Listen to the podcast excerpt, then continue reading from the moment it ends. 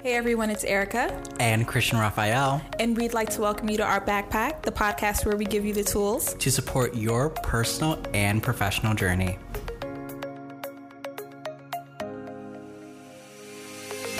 Hey everyone, welcome back to another episode of our backpack. Whoa, whoa, whoa, whoa, whoa, whoa.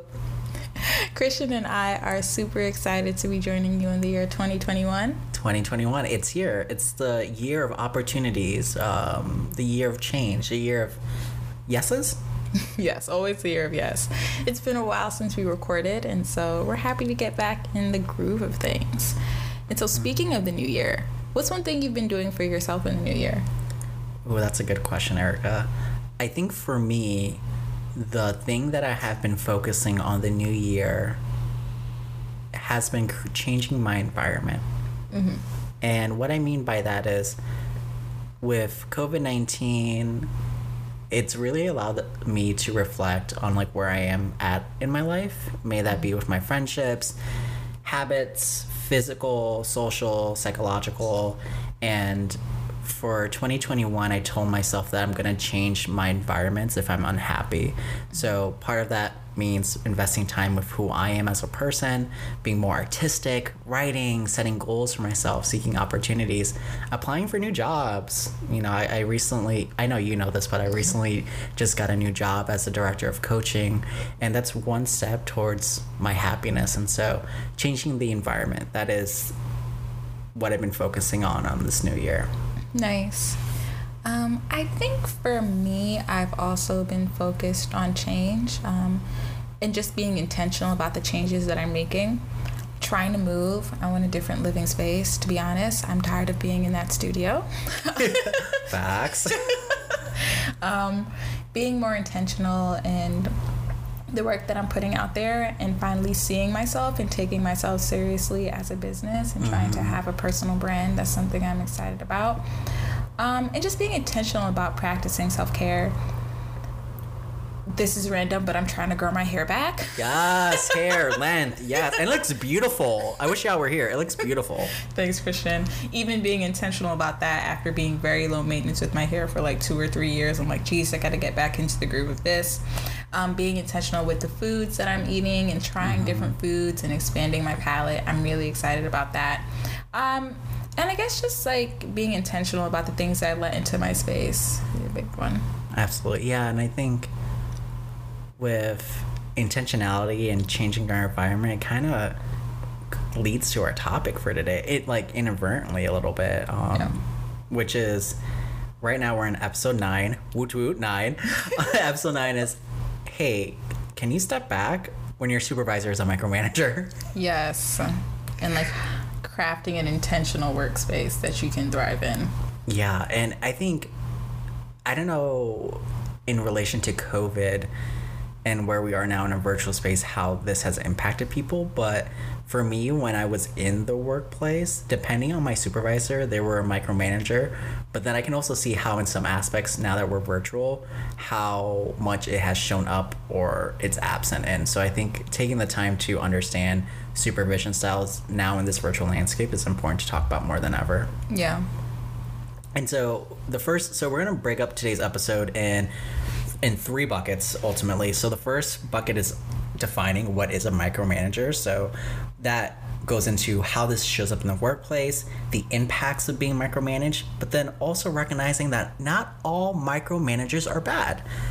The second thing and the second bucket where we want to focus is, focus on is the employee experience. And so, if you are an employee and your supervisor is a micromanager, how do you navigate that space and feel empowered in controlling that space? And then the last and third bucket before we give your tips are what does it mean for supervisors, right? What does it mean for a supervisor if you are a micromanager? And how do you manage your intent and your impact as you're a micromanager? And again, not all micromanagers are bad, but there are impacts in terms of how you give out deliverables and create freedom in spaces that as a supervisor if you are a micromanager you should be aware of yeah and the so let's kick it off let's talk about what is micromanagement. And Eric, I think micromanagement is always associated with a negative connotation. And just for the just for today, just keep it as simple, right? So when I think of micromanagement, I think of a supervisor being very intentional in terms of follow up, in terms of follow up, accountability, and how close they are with you and a product. And so when you think of micromanagement, for me, it often refers to someone being CC'd on emails, them being included in my communication with others, accountability. So, and accountability, depending on who's delivering it, could be good or bad. But when it comes to micromanagement, ensuring that the supervisor is aware of what I'm sending out, as well as providing feedback continuously. So, not only when I want it or when I need it, but when they also feel like it. And then, lastly, being closely watched. So, as a micromanager, you are watching your team, um, maybe not 24 hours, seven days a week, but close enough where they're aware that someone's observing their behaviors and their patterns. So for me, when I think of micromanagement, that's like what com- comes to mind: the the follow up, the accountability, and like being closely watched. Yeah. I think for me, um, when I think of the term, I automatically go into the negative impacts of micromanagement and what it's associated with. Um, limited freedom in terms of being creative. And I think as someone who likes to make things, that's always a sore spot for me. When you have a vision, um, and your supervisor has a vision, and it's not that your supervisor, it's not that your vision is wrong. It's just different than the one that your supervisor has. Or it also feels like sometimes your supervisor may not trust you and trust your ability to perform well in the role or even trust your ideas. And that can be hard when you're thinking about coming into a new space and you want to contribute positively. And then when you're thinking about um, company growth and expansion without the input of new ideas, things tend to be stagnant. Mm-hmm. So that's usually where I think of it.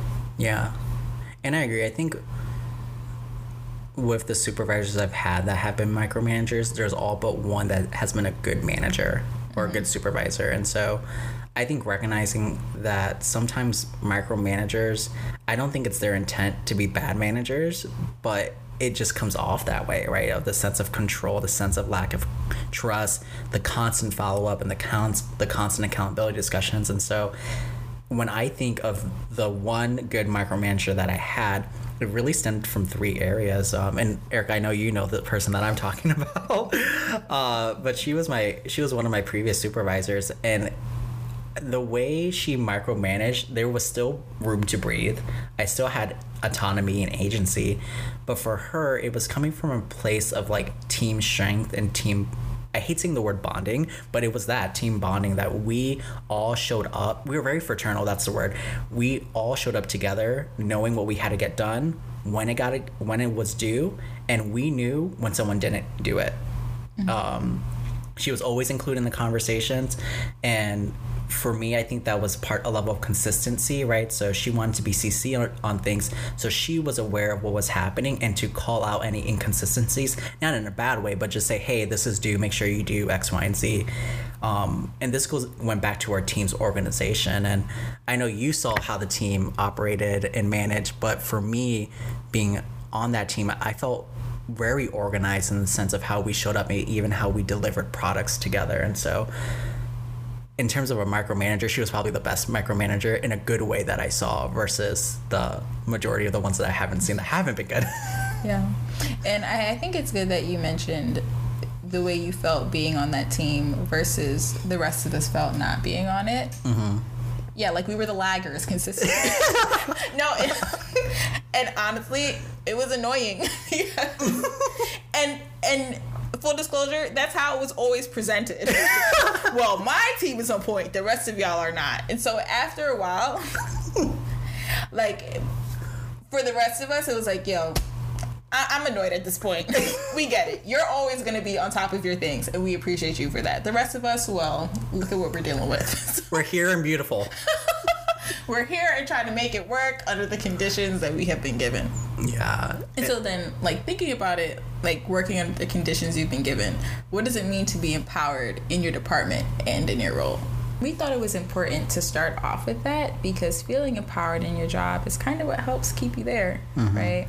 It's one of the things that in affects employee satisfaction. And it's also one of the things that increases your self efficacy. And so for me, I feel empowered when I am being given like tasks and responsibilities that I know will help me grow professionally. Mm-hmm. Um, not only in my role, but also for me to advance. Mm-hmm. Um, mm-hmm.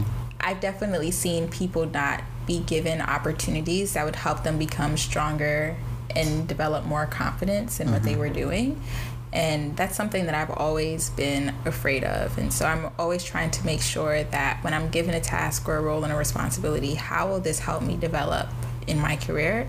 And how will this give me the confidence to move forward when it's ultimately time to, right? And does my department even have like the ability for me to advance? Like, is right. there a position above mine so that I know I'm working under someone that maybe one day, maybe I'll be able to be in their position, or if not, be in their position at another institution. Mm-hmm. Right? Um, and how do I make sure that I'm receiving the tools to excel in my job and positively contribute to the growth of my department? And the only way to do that is having the conversations with my supervisor to go over quarterly and yearly goals to make sure that my goals and their goals align, but also make sure the projects that I want to bring forth and the skills that I want to work on will positively impact the department and expand the reach of what we're trying to do. Yeah. And then, you know, as much as I hate the idea of being micromanaged, I know that I am someone that needs a lot of structure and support because that's just not my strong area. Mm-hmm. I'm the person that just wants to create stuff and I want people to take it and run with it. And so part of knowing like how much management you need to perform well in your role is having an honest conversation about how well you work independently and what does it mean to keep your supervisor updated on the tasks that you're completing? Facts. Because the question I've had to ask myself is, yeah, yeah, Erica, you want to work independently, but can you? but can you? And how well do you work independently mm-hmm. because I do want someone that's going to periodically come in and check in on me. Because. I've had a lot of supervisors that were just like, run wild, Erica. And I was like, okay, but can you come back? because I'm that person who has had to chase some of their supervisors down mm-hmm. just for one on ones and just for the ability to check in. And so while I appreciate the feedback, in knowing myself, I would like to work under someone that is a little bit more focused on consistently checking in and providing me with that accountability. And then to do that, um, it's about understanding your supervisor, understanding mm-hmm. yourself, and you all having an honest conversation about what you think you need to be successful in the role. Yes, and because I think, and you, I think you said this very well, Erica. There's if a supervisor gives you too much ability to do whatever you want and then goes MIA, that's not good supervision. Right. Right. Go run. I'll see you from a distance. Wish you the best of luck. No, like supervisors should be checking in. Um, it, it may it may not have to be all the time every day, but creating some level of boundaries. So yeah, I absolutely agree with that. Yeah. And then when you're given a task, like what does it mean for your supervisor to trust you to complete that task? Because trust is important in creating a functional work environment. Uh-huh. If you don't feel like your supervisor trusts you, it's just not going to go well. There's always going to be some tension there. Right. It's important in building employee satisfaction and raising your self efficacy to know that your supervisor trusts you and believes in your ability to do work that's going to positively impact the workspace. And ultimately, having that trust will make you feel confident when it comes time for you to make decisions. I feel like that's a big thing for me mm-hmm. because I don't want to make decisions that are going to negatively impact people's jobs. Right. And you know, I've made some decisions recently that haven't gone well for people, and I've taken accountability for those. And knowing that I had good intentions, but because my communication wasn't high, um, it left mm-hmm. some people confused and trust me, it really does suck having to go backtrack, yeah. reformat things the way they were. Apologize to people for not checking in correctly the first time, and then having to come up with a new action plan to move forward mm-hmm. to do what you were going to do, but now you're just delayed. Right, right. Yeah. And I think the reality of of, of this all, right, when you're working with those who might be micromanaging or micromanagers, it's not all on the employee right? It's sometimes on the supervisor. And so we're going to shift gears just a little bit to talk about, like, for a supervisor, how does this play a role? And you, you know, me and Erica talked a little bit about some of the negative impacts of mic- micromanagement. But I want to believe that there are people who out there who are micromanagers and just don't want people to hate them. Yeah. I'm a micromanager. I fully own it. I send out, and Erica knows this, it's the type A and arranger in me. I send out weeklies, I send out action items, I check in on people. But I think there's a way you can do it that's not bombarding someone's everyday life. Yeah. And I remember like telling Christian like I really liked how he did that and I asked him for his template. Did I continue to do it? I did it great for 3 weeks, but once again, even when we took our like top 5 strengths, none of mine are in the arranger category. Like I don't have any of those skills naturally and it does suck. Keep going. Love it, love it, love it. Uh, so, for those who are out there who are like, I think I'm a micromanager, help, I don't want people to hate me. The first thing I'm going to say and ask is, where does your micromanagement stem from? So, this is important. Does it stem from wanting to control people and your lack of trust of people? This meaning the reason why you manage them and control processes and always are part and always CC'd on everything and always want constant communication is because you want to have physical hands or virtual hands at this point um, over the deliverables, but also because you don't trust your employee or your supervisee. Or does it stem from ensuring that things get done to the best standard? And I think those are two very different things, right? Are you does it stem from a place of control and lack of trust or because you want things to be done in the best standard? And even then, with that question, best standard, what is best standard? Is it best standard for you? Is it the group or the department? Yeah. Because let me say something, it is very frustrating to be in situations where you may have a preference, but it's not the overarching need to it for it to be a certain way. And so, as a supervisee, sometimes I'm uh, using the arranger example. I'm an arranger, so I love format, I love structure, but I also understand that people have different learning styles. And so I know that just because I like things to be A, C, A, B, and C, that's not the end all be all unless it has to be. Yeah. And so I think understanding that if you are creating a standard, is it the standard that it has to be? Right? If you're like writing a duty report, you know you need people's contact information. That has to be there. That's understandable. But if you're saying, you know, there needs to be a noun here and a verb here, and this is how it should be done every time, okay, maybe that's too much control. Yeah, because it's like there's a difference between something being wrong and you not liking it and say, well, if it were me, I would have done it like this. Because the thing is that it's not you and you don't have a team of little yous.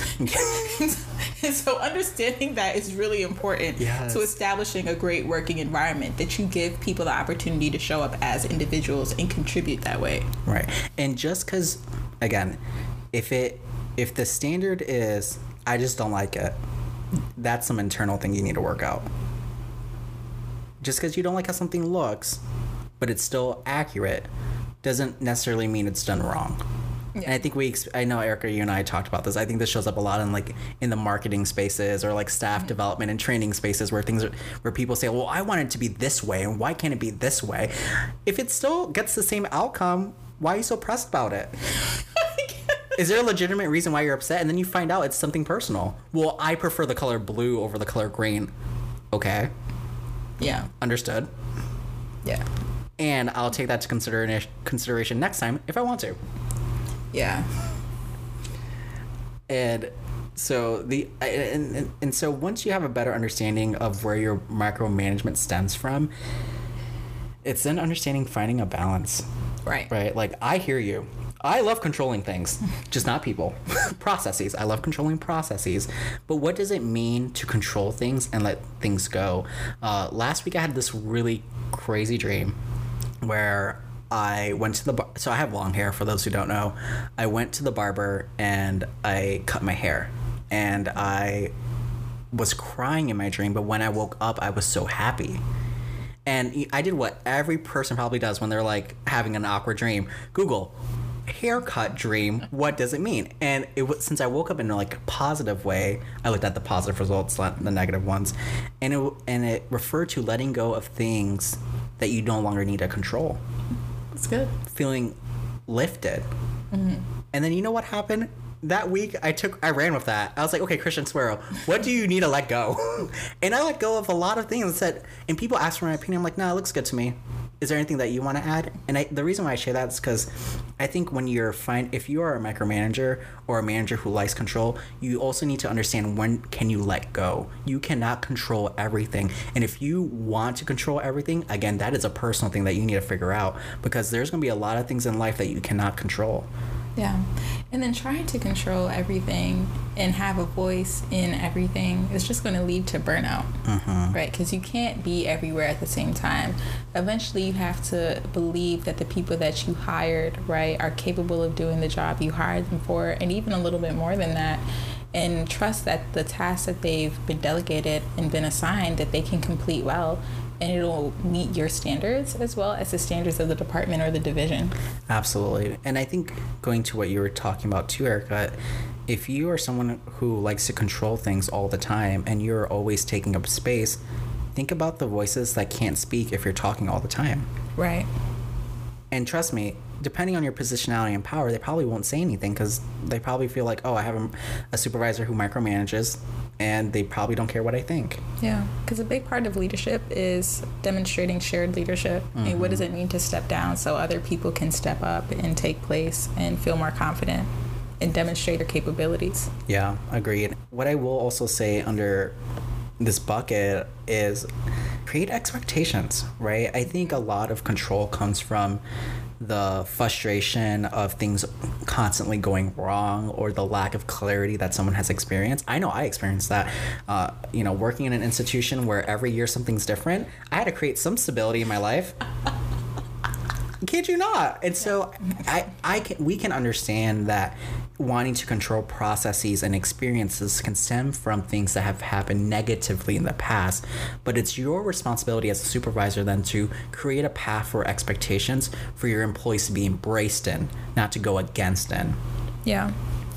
And some of those things to keep in mind is work with your team to outline the structure, outline the organization, um, outline what the tasks needed that need to get done and how they will get done, and make sure there's a group consensus about that. Mm-hmm. Don't say you're gonna do this because I said so. This, this, this. Like there are some things that we know have to get done, but I think it also things it also relates back to buy-in. How you're including your team members into this experience so they feel invested in and cared for. Yeah, because we might be the leaders, but we do need to establish buy-in.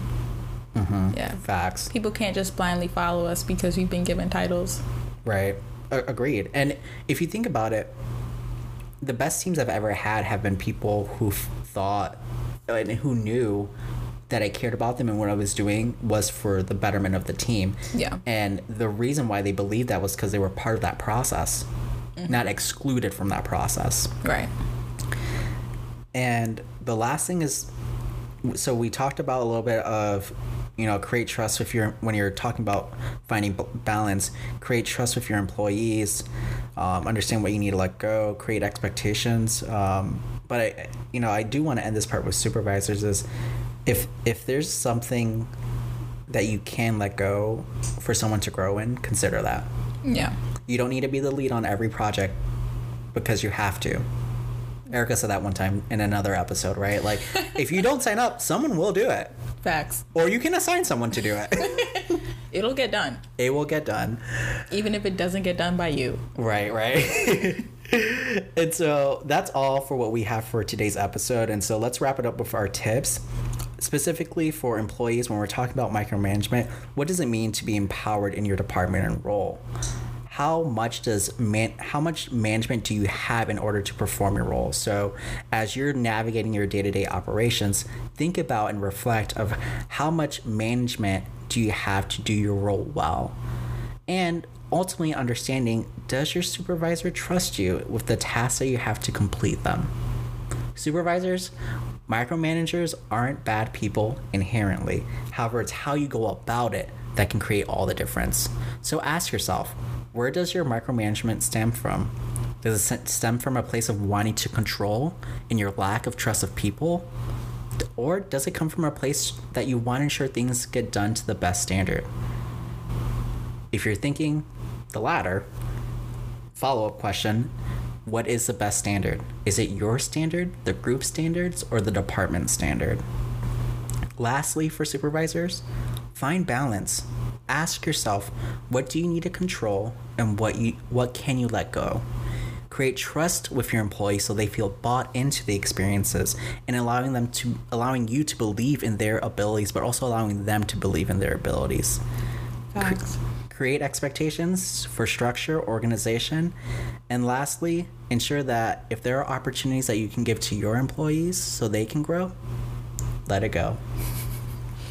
Thank you for wrapping us up, Christian. And Always. thank you all for tuning in. See you next week for another episode. Peace.